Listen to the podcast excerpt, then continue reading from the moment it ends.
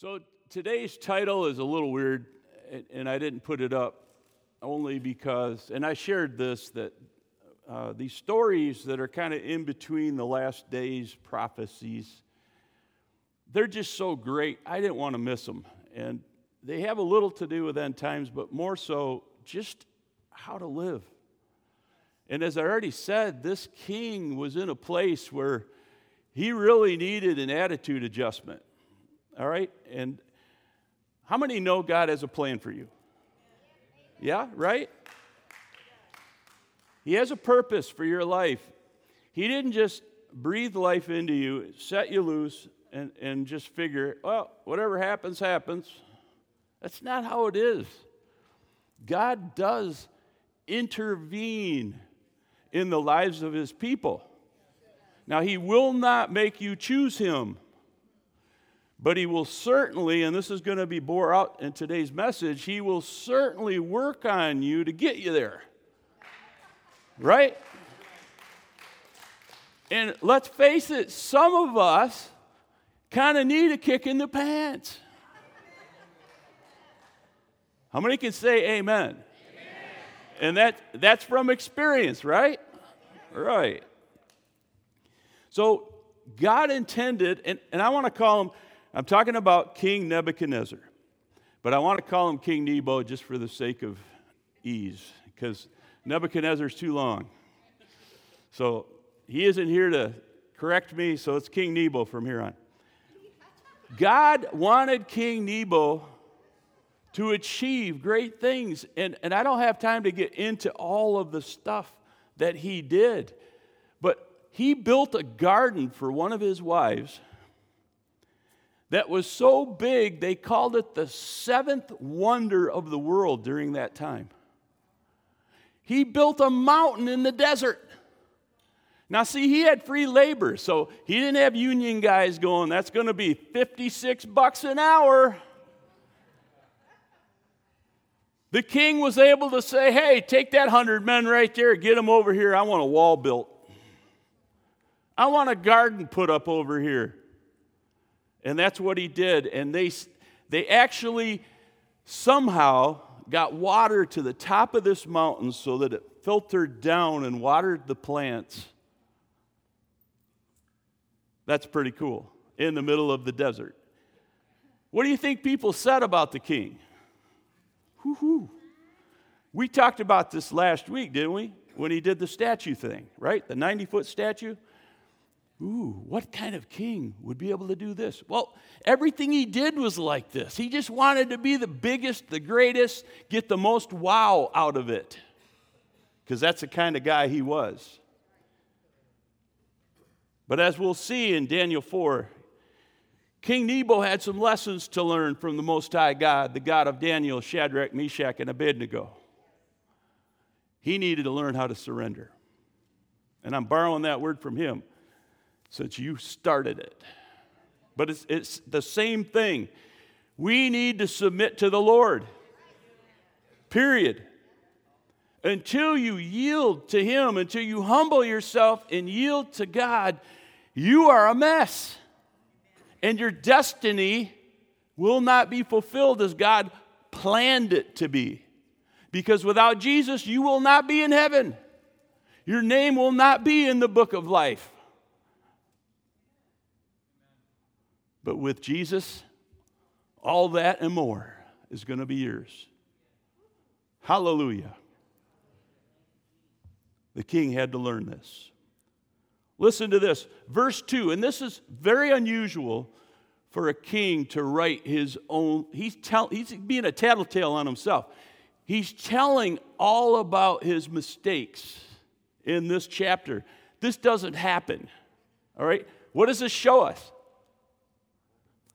Thank you. He was being humble. He was saying, I messed up. Anybody else? Anybody else find themselves in that place where you have purely messed it up?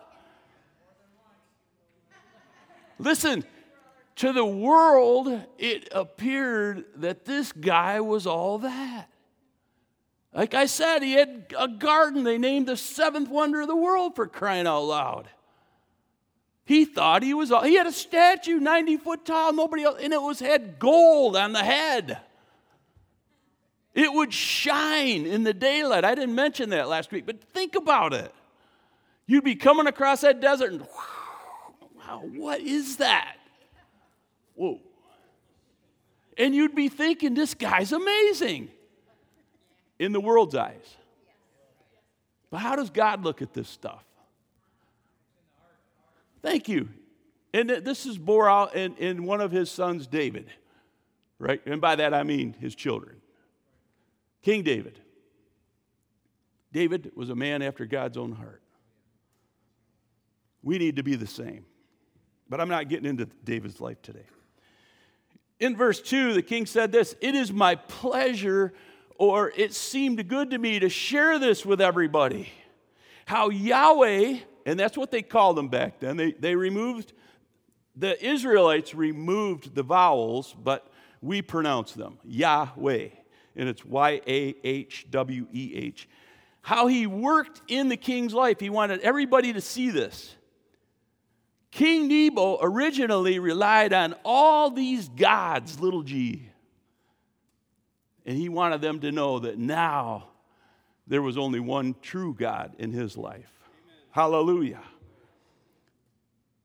But he had to do some amazing things to help Nebo grow up. The Lord had to get his attention first, and we're going to see that. Here are a few things that the king shared in chapter 4. I'm not going to read all the verses. First, the king had to have another dream. He likes having dreams. Any, any dreamers in here? All right. And maybe, maybe or maybe not. Maybe you contribute them to God, maybe you don't. But obviously, this king felt like all his dreams were something, which doesn't surprise me because he thought he was all that. Right. And as a result, what did he do? He, he first he called all his advisors out. For some reason, Daniel wasn't amongst them. But he called the astrologers, the magicians, the enchanters, and he said, Look, this is, this is the dream. Tell me, what's it mean? And what did they tell him? Same thing happened last week when we read from chapter 3, didn't it? King had a dream. What happened? Nobody could. Oh, that was in chapter 2, sorry. That was two weeks ago, or whenever it was. What, you know when I said it. You know when we studied that. So the king is at this place again where he calls on all these men that he's paying for, he's feeding them. They're raising their families on their income.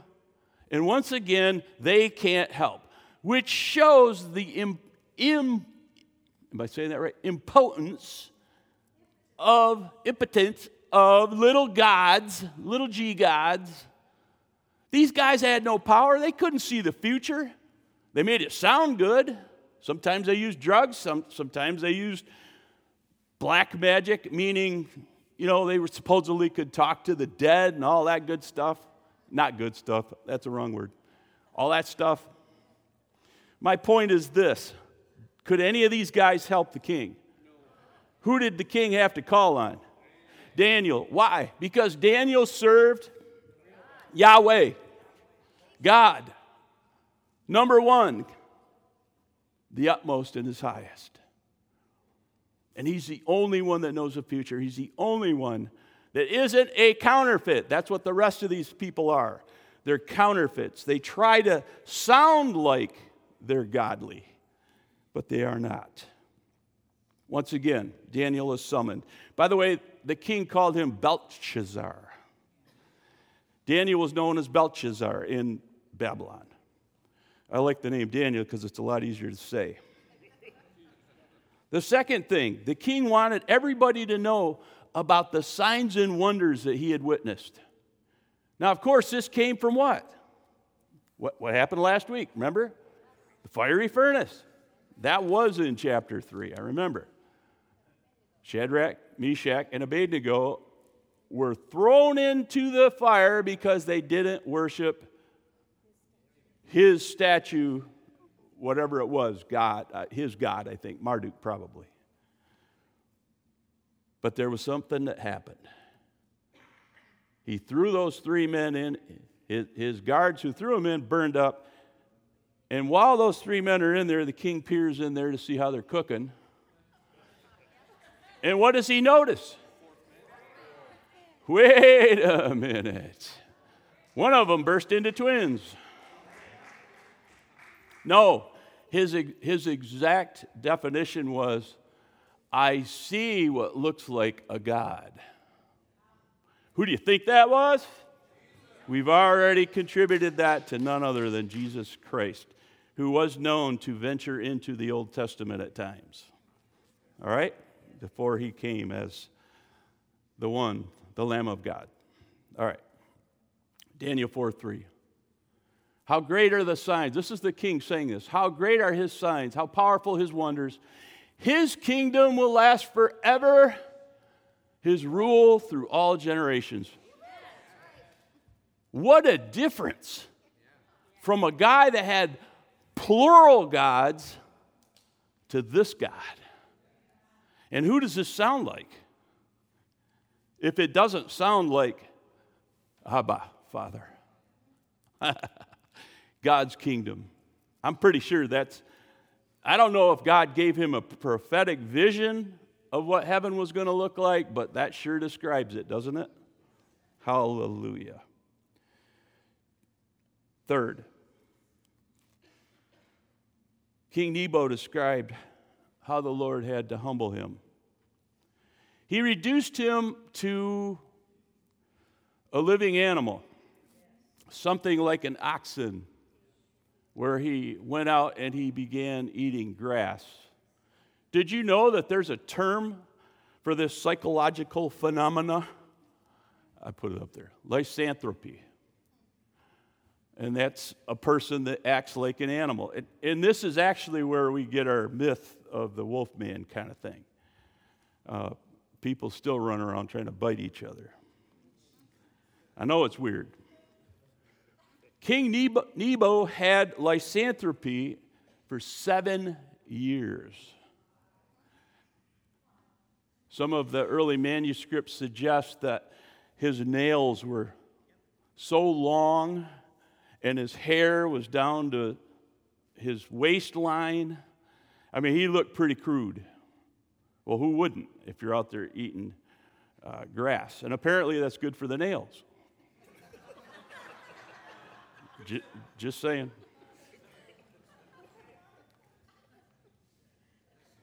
But after that, seven years had passed. The Lord did what he said he was going to do. He restored the king to his rightful place, and he even doubled his prosperity, if that was even possible. So, what can we take away from chapter 4 today? What, what can you and I apply to our own lives? First, King Nebo considered it a pleasure, say pleasure, a pleasure to share what God had done in his life. The same should be true for us, for you and me. If, if even before we're born again, we should be able to say, Oh, what a God. You know, because all creation screams, I am real. And forgive me if this is you, but it, only an imbecile would look at everything around us and try to describe it as it happened by chance. That was my flesh. So the, here's the thing what, what, what has God done in your life? What has He done in your life? How has He corralled you? And, and I use that word intentionally. I picture a, a strong willed horse. Maybe, maybe uh, one of those free spirited range roamers that nobody had tamed yet, and God gets a hold of it, or the cowboy gets a hold of the horse and, and brings it into the corral. What's he doing? He's, he's trying to give it purpose, not just to run around out there, woo, but to actually be able to do something with all that power, all that horsepower. God corrals us. And, and He gets us moving in the, the direction that He made us for. That's what I'm trying to get across here today. I, hope it's making sense. We all have a righteous path to follow. And God wants us to take that righteous path. But here's the thing we forget, we, we sometimes think, well, you know, God moved in my life, in my life, this is me, in 1981, April 1981, God got a hold of Norm. But what I forget is how many times did he try to adjust my trajectory back, back when I was 16, sitting in the mall parking lot trying to kill myself with drugs? Huh? I don't think about that. I, I went unconscious for four hours. And when I came to, I went, Holy, I can't do this anymore. But I didn't attribute that to God, but was it God? I believe it was. He saved my life. I probably should have died right there.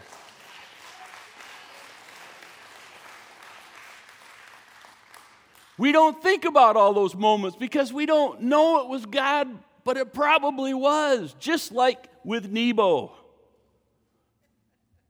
You don't just wake up one day and go, Oh, I think I'm going to turn to the Lord. No, God's been working on you. The Holy Ghost has been, He's, he's, he's got your number. And I'm going to talk more about numbers at the end of this. But right now, I just want you to understand the Holy Spirit works in us each and every day. And He tries to get us to move in the direction, and I use the word trajectory because if, how many know if you get off track over here, you're going to be way off on the other end, right? It, it can be degrees. If, if the moon shot, uh, if the, they shoot that rocket up in space, and if it's off by a degree, it's going to miss the mark by hundreds, if not thousands of miles. God knows that. He knows where you're supposed to land. And He wants to help you. But the problem is, we don't let Him. We just keep going through this life stupefied. Wonder what I'll do today. We forget to ask, hey, God, what do you want me to do today? Wouldn't that be a simple answer, uh, question to ask, ask the Lord? Hey, God, what do you want me to do today? You see, the king went through so much of his life without acknowledging that God was the true God. And as a result, the Lord had to intervene. And the king saw it as a pleasure to testify. To testify. Why do we do that? Why do we testify? To give God glory. Thank you to show others the power of our God, the love of our God. Listen, we think, why would God make Nebo graze for seven years? That's, that's so inhumane, literally. But we stop, we must stop and think about it and say, that wasn't inhumane, that was mercy. It's what it took to get this royalness out of this man,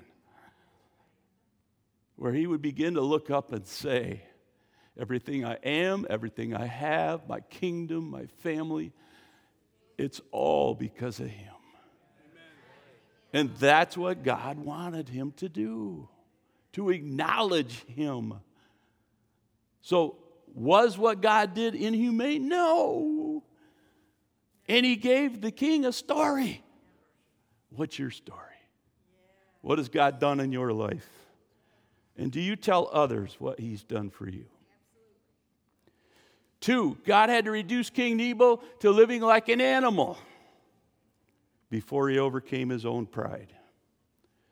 He had to learn to surrender, as Greg said. Word to self don't hold on to pride. You don't, you don't want to be grazing like an animal. Don't be like Nebo. Everybody say, don't be like Nebo.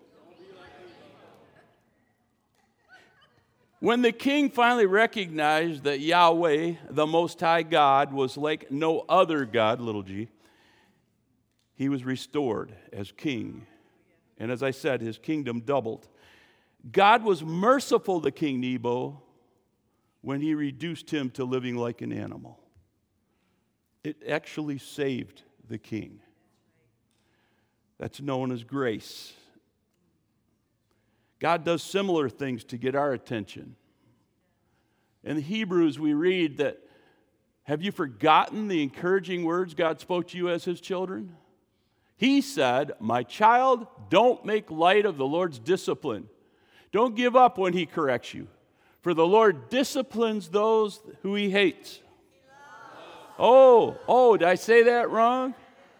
For the Lord disciplines those he loves and he punishes each one he accepts as his child. God has a plan for you. If you're too boneheaded to do it God's way, he's going to try. He's going to try to get your attention and get you moving in the right direction. I don't know what it's going to take to get you there. I haven't ever seen God do this with a person where he made them go graze for seven years out in the open field. But I'm certain that he still operates like this. Number three, indirectly, King Nebo shared how God watches everything, and this should scare you. I'm getting there. Man, you, you know, when I want you to input, I will ask. No, I'm messing with you.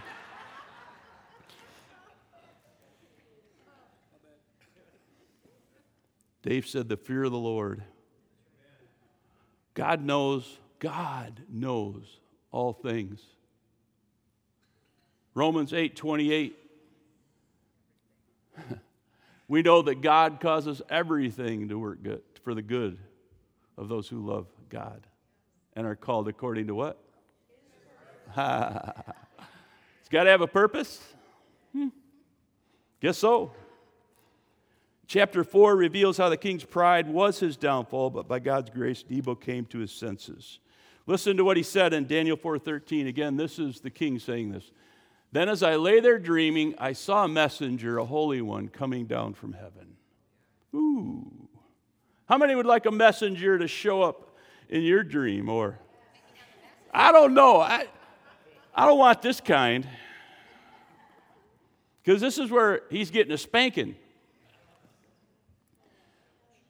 The messenger was sent to, by God to tell the king that he, he was lacking. He was lacking. The word messenger, and I, I love this because I didn't know this until I recently studied it out, but it literally is rendered one who is awake. and it has symbolic connection to angels, all right?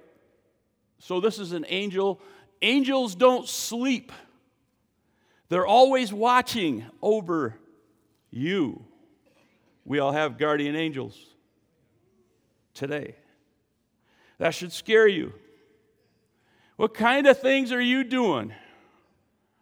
And the messenger of God is right there watching. Hmm. Makes you think. Makes me think. The angel told the king, because he had not acknowledged God as his source, that, it, and this is my paraphrase, that his kingdom was going to be removed. Verse 17, the king said, For this has been decreed by the messengers, it is commanded by the holy ones, so that everyone may know that the Most High rules over the kingdoms of the world. That was the emphasis behind this dream was that everyone needed to know that the Most High ruled the earth and all of the kingdoms, and that included the king.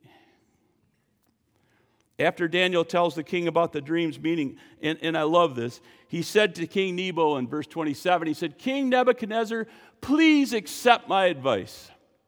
Stop sinning and do what is right. Break from your wicked past and be merciful to the poor. Perhaps then you will continue to prosper. Now, this is the king putting this in here. He's, I already said it, he's telling on himself. He's a tattletale. And he wants everybody to know I messed up big time. This guy tried telling me what to do. And what did he do with it? He ignored it. He didn't listen to Daniel. He kept doing the things that he had done. And it was about a year later when he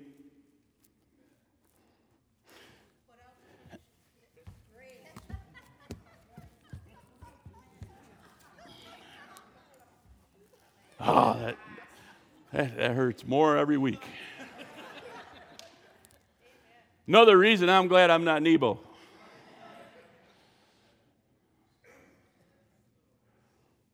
Hallelujah. The king did not listen to the dream. He didn't listen to his friend Daniel. And by the way, for Daniel to say what he said, he had to have had a soft spot for this guy. He had to have had, or he wouldn't have said it. He would have just said, Ha, can't wait to see this.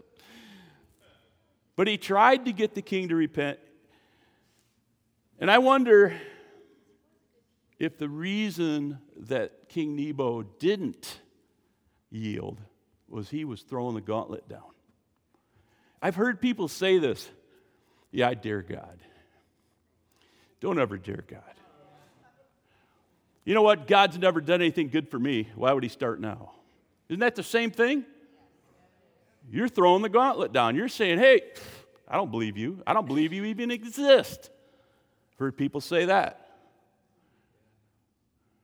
That's what the king was saying here. My perception. The result was God's axe was laid at the root of King Nebo's tree. And this is all symbolic in the dream. And his kingdom was going to be removed from him. What can we learn from this?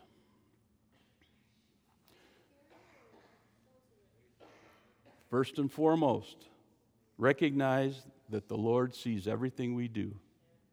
We are going to be held in account someday. He has expectations for you, for me. Things that we need to do, things that are right, righteous, that He wants us to do. And He'll help us get there if only we ask.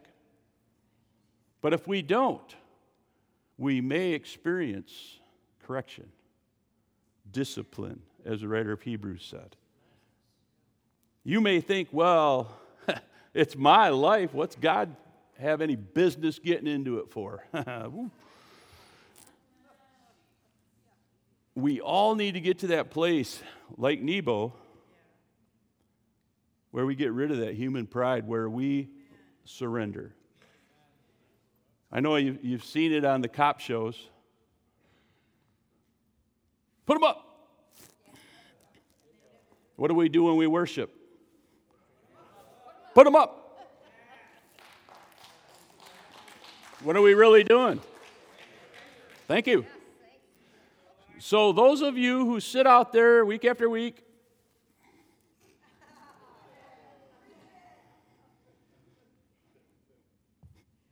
Put them up.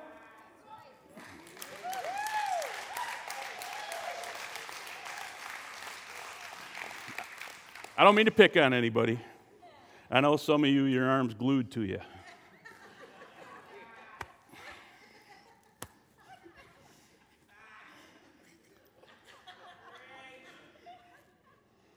Not in the notes.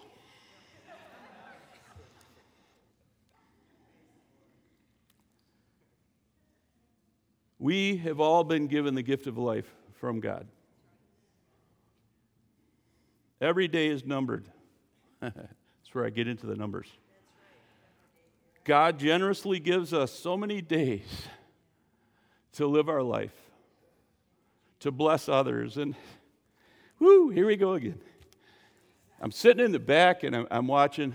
Cheryl Lynn's over here. She's got our grandson, our joint grandson, Corbin, and, and she's over here just smooching on him and worshiping God with him in her arm, kissing him again. And little Corby's over there.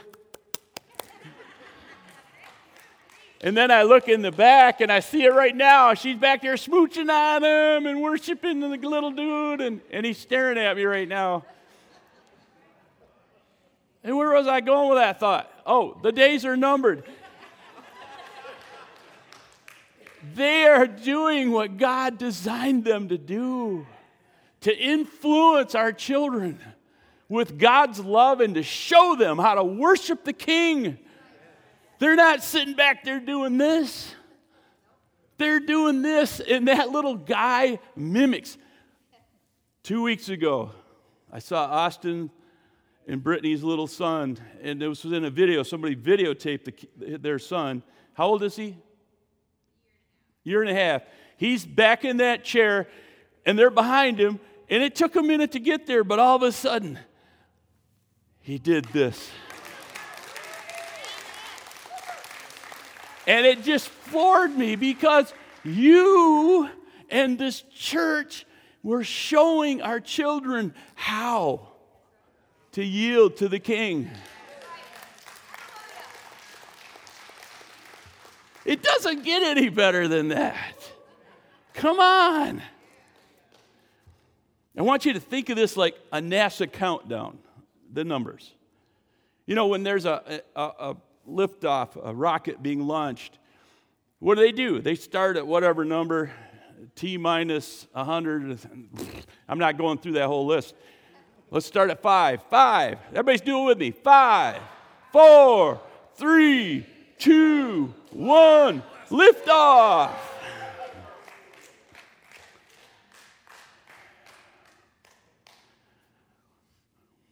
God gives us about 30,000 days in this life. That equals 80 if you want to do the math. Okay, I'm just sparing you for those who aren't mathematical.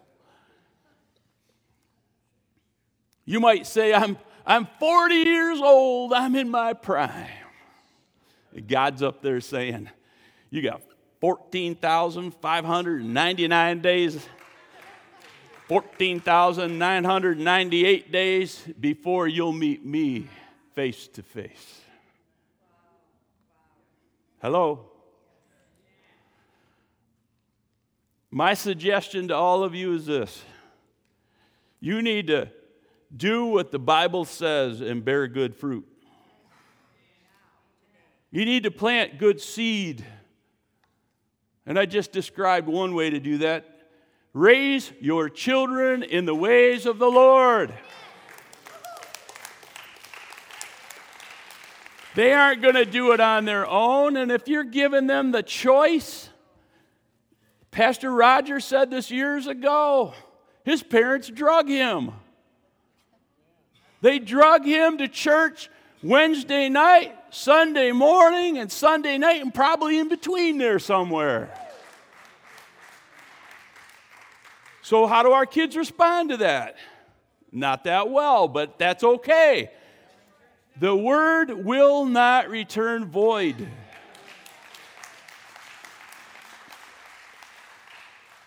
And our children need to be taught the ways of God. Some of our adults need to be taught the ways of God. But when you begin to bear good fruit, then when you meet the Lord, you are going to hear those famous words that all of us want to hear. Well done. Good and faithful servant. Philippians 2:10 says this, everybody is going to bend the knee. Everybody, whether they said Jesus was real on earth or not, they're going to say Jesus Christ is Lord.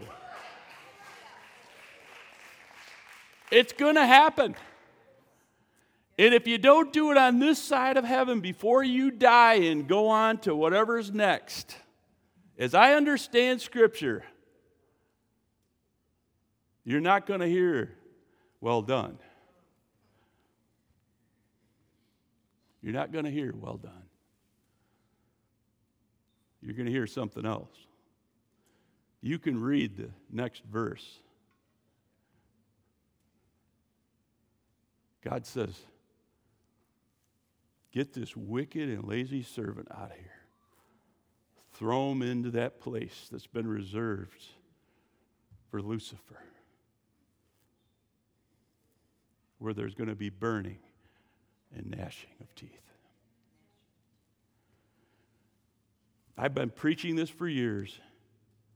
Figure out what your godly purpose is and do it. Don't deviate from God's plan like King Nebo did. Give God the glory. And if you've done this, or if you haven't done this, I should say, pray and invite the Lord to help you with this, to show you the plan for your life.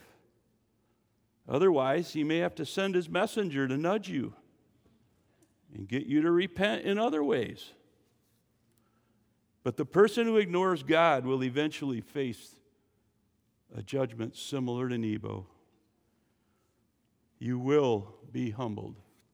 Proverbs 16 18 says, Pride goes before destruction, haughtiness before a fall. If you think you can do this life all on your own, you're going to be sadly mistaken one day, if you aren't already. But after seven years of eating grass like a cow, King Nebo finally came to his senses. He began to fear the Lord. Why should I fear the Lord? Why should you fear the Lord? God hasn't tried to make you eat grass. This is from the Amplified. Jesus said this Do not be afraid of those who kill the body, but cannot kill the soul. Rather, be afraid of him who can destroy both soul and body in hell. Fear the Lord because he's watching you, he's watching me. He wants a good outcome in our lives. He wants to be able to say, Well done, my good and faithful servant. The Lord is watching everywhere keeping his eye on both the evil and the good. He sees it all, folks. Danger, danger, danger. I say that loosely. Will Robinson, no, no. The Lord is not slack, and here, here's, here's where this danger comes in, I think, and I fear that sometimes people get to that place where they, they've done that little sin for so long that the next one comes easy and the next, well, God hasn't smoked me yet, so it must be okay with him. No, it is not. If it's condemned in the Bible, it's condemned. It's sinful. And God will not tolerate it. He won't. And God isn't slack. We think, oh, he must have backed off. Maybe he went to the other side of the universe for a while. No. He's patient. But there's going to come a day of reckoning where you're going to give an account. And if your sins aren't under the blood, you're going to pay the price, the ultimate price. The prophet Amos in Amos 7 8 said this, and, and I know this is a book we don't often go to, but this, is, this has to do with the Israelites because they had for so long gone and, and began to worship other gods. And they thought it was okay because they didn't get annihilated. That was the wrong attitude. And this is what the Lord said through Amos. He said, Amos, what do you see? He answered, a plumb line. How many have ever seen a plumb bob? I, I wanted to find one, I couldn't find mine. It, it's a little metal brass thingy with a little point on it. And believe it or not, this is how they built the uh, uh, pyramids in Egypt. That's why they're still today, it's so flat level, everything stacked on itself, and it worked because they had this plumb line. Gravity is awesome. And they had this thing on a string, they'd hold it, and it would give them the perfect perpendicular line. What's that have to do with you? Plumb means to be straight. So God is saying to us, I have a plumb line. And you get off track, you get like this, something's going to happen. And it's not good. He said, I will no longer, say it with me, I will no longer ignore all their sins. As if to imply that he would. Amos saw the plumb line of heaven it was dro- as it was dropped. If your walls are out of plumb, you need to repent. You can't keep sinning, living a life of sin over and over and over, and think God isn't going to hold me in account. God loves me. Yes, He does. But He provided a way. I always point that way because that's where that big cross is.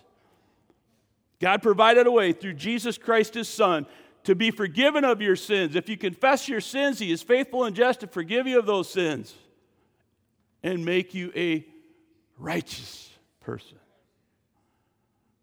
But you got to come to him and you got to say, God, I messed up. I don't want to eat grass, but I want to be right and I want to do right by you. Help me. As I begin to close,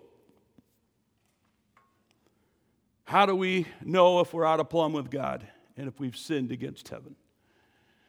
Whew, I can't stress this enough. You better get this thing out. What do we call it? The Bible, God's Word, the Holy Scriptures, the anointed words, the Logos. You name it, it's in here. If you want to know how to stay plumb with God, you better dust this off and start eating it, consuming it, making it a part of your life instead of watching a, a 27 day Netflix binger on some God forsaken show. Get your Bible out and read.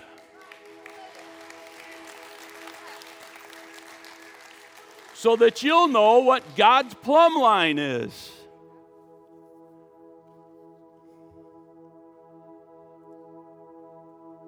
Your Heavenly Father desires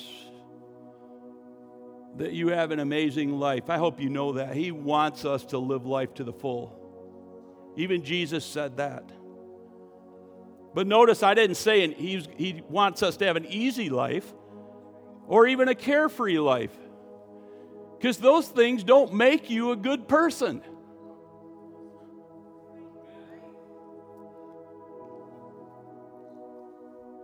A tree that never faces any kind of wind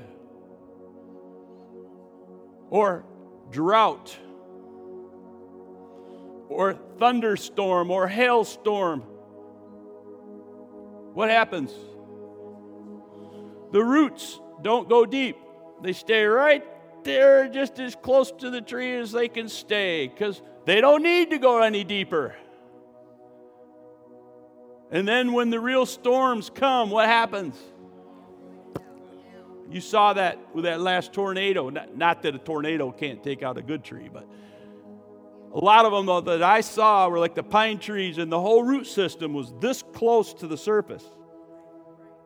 Whereas some of these bigger oaks, man, they, they go down like 20 feet. The taproot goes down and they go out. I, I'm digging in my yard and these stupid maple trees, and I'm thinking, there's not a tree within 30 feet of here. I'm good. And I dig down a crunch. and I'm like, it's got to be a rock. Nope. Stupid tree way over there has got roots way over here. That's how we should be.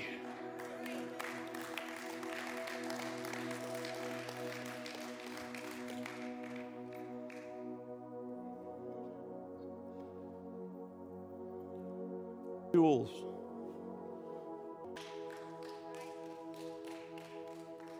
And Jesus said this, one of our favorite Bible quotes, Matthew 7 7. I just love how the address is easy to remember. I struggle with addresses. Some of you know that already. Matthew 7 7 and 8. I remember the scriptures, but to remember where they're at, sometimes they just are but this one I remember because I like the number seven. I was born in July, and seven seven is kind of easy, right? Keep on asking. Say it with me. Keep on asking, and you will receive what you ask for. Keep on seeking, and you will find. Keep on knocking, and the door will be open to you. For everyone who asks receives, everyone who seeks finds, and everyone who knocks.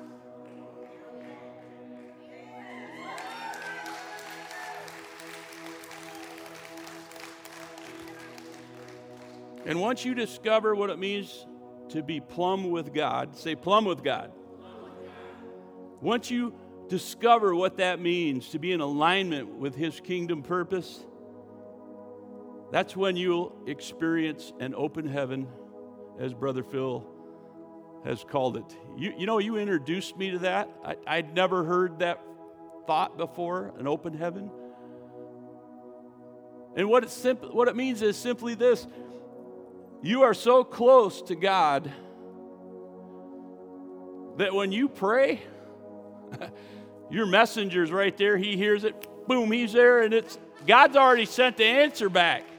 A lot of times, a lot of times God sends the answer for you, even pray it. That's an open heaven. That's what it means to be plumb with God. I believe Nebo figured this out. King Nebuchadnezzar figured this out. And he began to give God first place in his life. And I want to end with this the countdown has begun. The countdown has begun. I'm trying to go there, the next slide, but haven't. There we go. The countdown. Say it 1028. I'm not going to tell you how old that is because age doesn't have anything to do with this. Some people don't get 30,000 days. That's why we can't fool around with this. We want to get it right.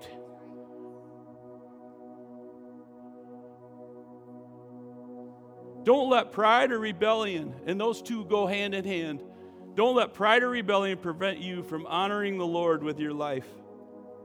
Learn to obey God and His Word. Amen. And know this God has a limit to His mercy. His plumb line is being dropped, according to Amos. And if you're not in line with Him, you're going to be judged. So humble yourself. Say, humble yourself. Turn to God and ask Him to forgive your life of sin. Then he'll cover you with his blood, the blood of his precious son Jesus, and you'll become his child.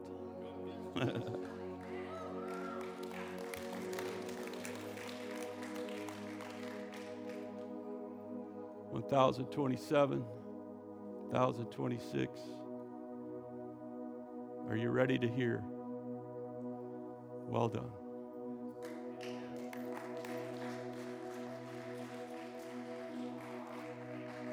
Would you stand?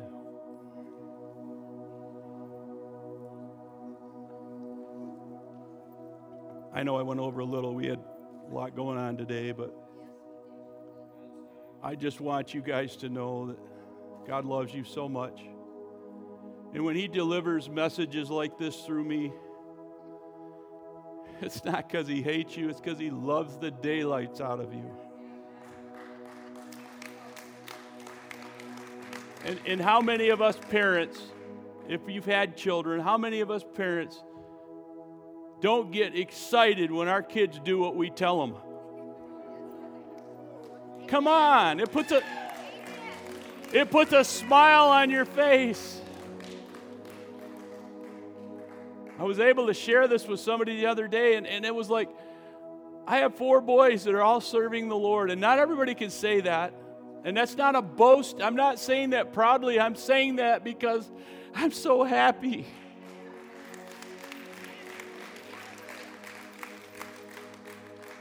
And they're raising their families in the Lord. And my grandkids are being raised in the church where Jesus Christ is King. Who can't get excited about that? So, what do you think what do you think your Heavenly Father is feeling when you do things the way He wants you to? The Bible says that when somebody surrenders, when they lay that prideful sin down and they say, God, I can't do it without you, save me. The Bible says on that day, the angels in heaven are rejoicing. Hallelujah. I can't tell you all the parties going on up there. Every time one and another and another and another come to Christ. Is that you? When your countdown ends, are you going to be prepared? Are you going to be ready to hear those famous words, Well done, my good and faithful servant? Is God going to smile at you and say, Come on, son, come on, daughter, enter into paradise? That's what's waiting for us, those who confess Jesus as Lord and live for Him. I don't want you to be the other one. I'm not even going to mention that. I just say H E double double L, double hockey sticks. You don't want to be that one. You want to be with Jesus. So heads bowed, please. Uh, if you're here today and, and you'd say, Pastor, I I'm not ready. The Holy Spirit's been working on me and I've been resisting. I've been saying no. But I know this is the day. I know I, I need to confess my sin and, and let Jesus do his work in me.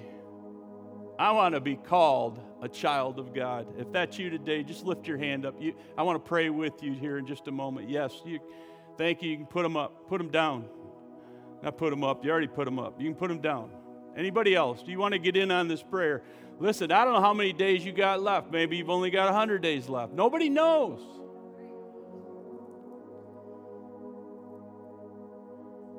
I want to make sure that everybody in this room and those online, and I don't mean to neglect you, but if you're out there and you're saying, ah, that's me, Pastor. I know it's silly and you may be all alone, but I want you to raise your hand as well. This is between you and God because He knows. You raise your hand right now. You say, Yes, Lord, I need you. Now I want to pray, and I want our church family to pray with us. And I always say this this is between you and God. What happens here is between you and the Lord. What we're going to see next coming out of you is you coming out of your shell, and that's when your testimony is going to be shared with the world to say, I follow Jesus. Next Sunday, we're going to see a bunch of people get in that tank because they publicly are saying, I follow Jesus. But this decision that you're making right now is between you and the King, you and your loving Lord. So when you pray this, I want you to pray it as though He's standing right in front of you, which I believe He is, because Scripture says where two or more gather in His name, He is here. You pray this prayer as, and let it come from your heart. And at the end of this, you are going to be what we in the church call born again. Twice born born of spirit, God's spirit. Amen? Are you ready? Church, let's pray. Father. Loving, daddy, thanks for sending Jesus. For sending Jesus. My, Lord, My Lord, I surrender to you today. I ask you to forgive me of my sins and make me a new person. Cleanse me, Lord. Give me all the tools that I need to live a righteous life in Jesus. I surrender everything I have the bad and the good, the addiction and all the resources. It's all yours. I give it to you freely. And I ask you, Lord, to help me get to heaven where I'll hear those words Well done.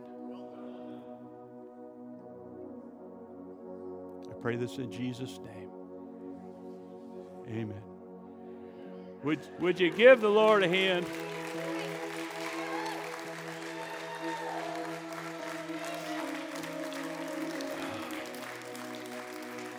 God is so good. All right, now what do we do? Go tell, tell somebody your story. That's why you have it. Don't, don't hold on to it, let it go. Yes, Father, bless everybody as they come and go today. Keep them safe, Lord. Keep our families safe. And our children who have been wayward, Lord, we pray you'd bring them back into the kingdom. Those prodigals, Lord, bring them back in the name of Jesus. And bless these folks beyond measure. In Jesus' mighty name, we give you all the glory and all the praise. Amen. Thank you.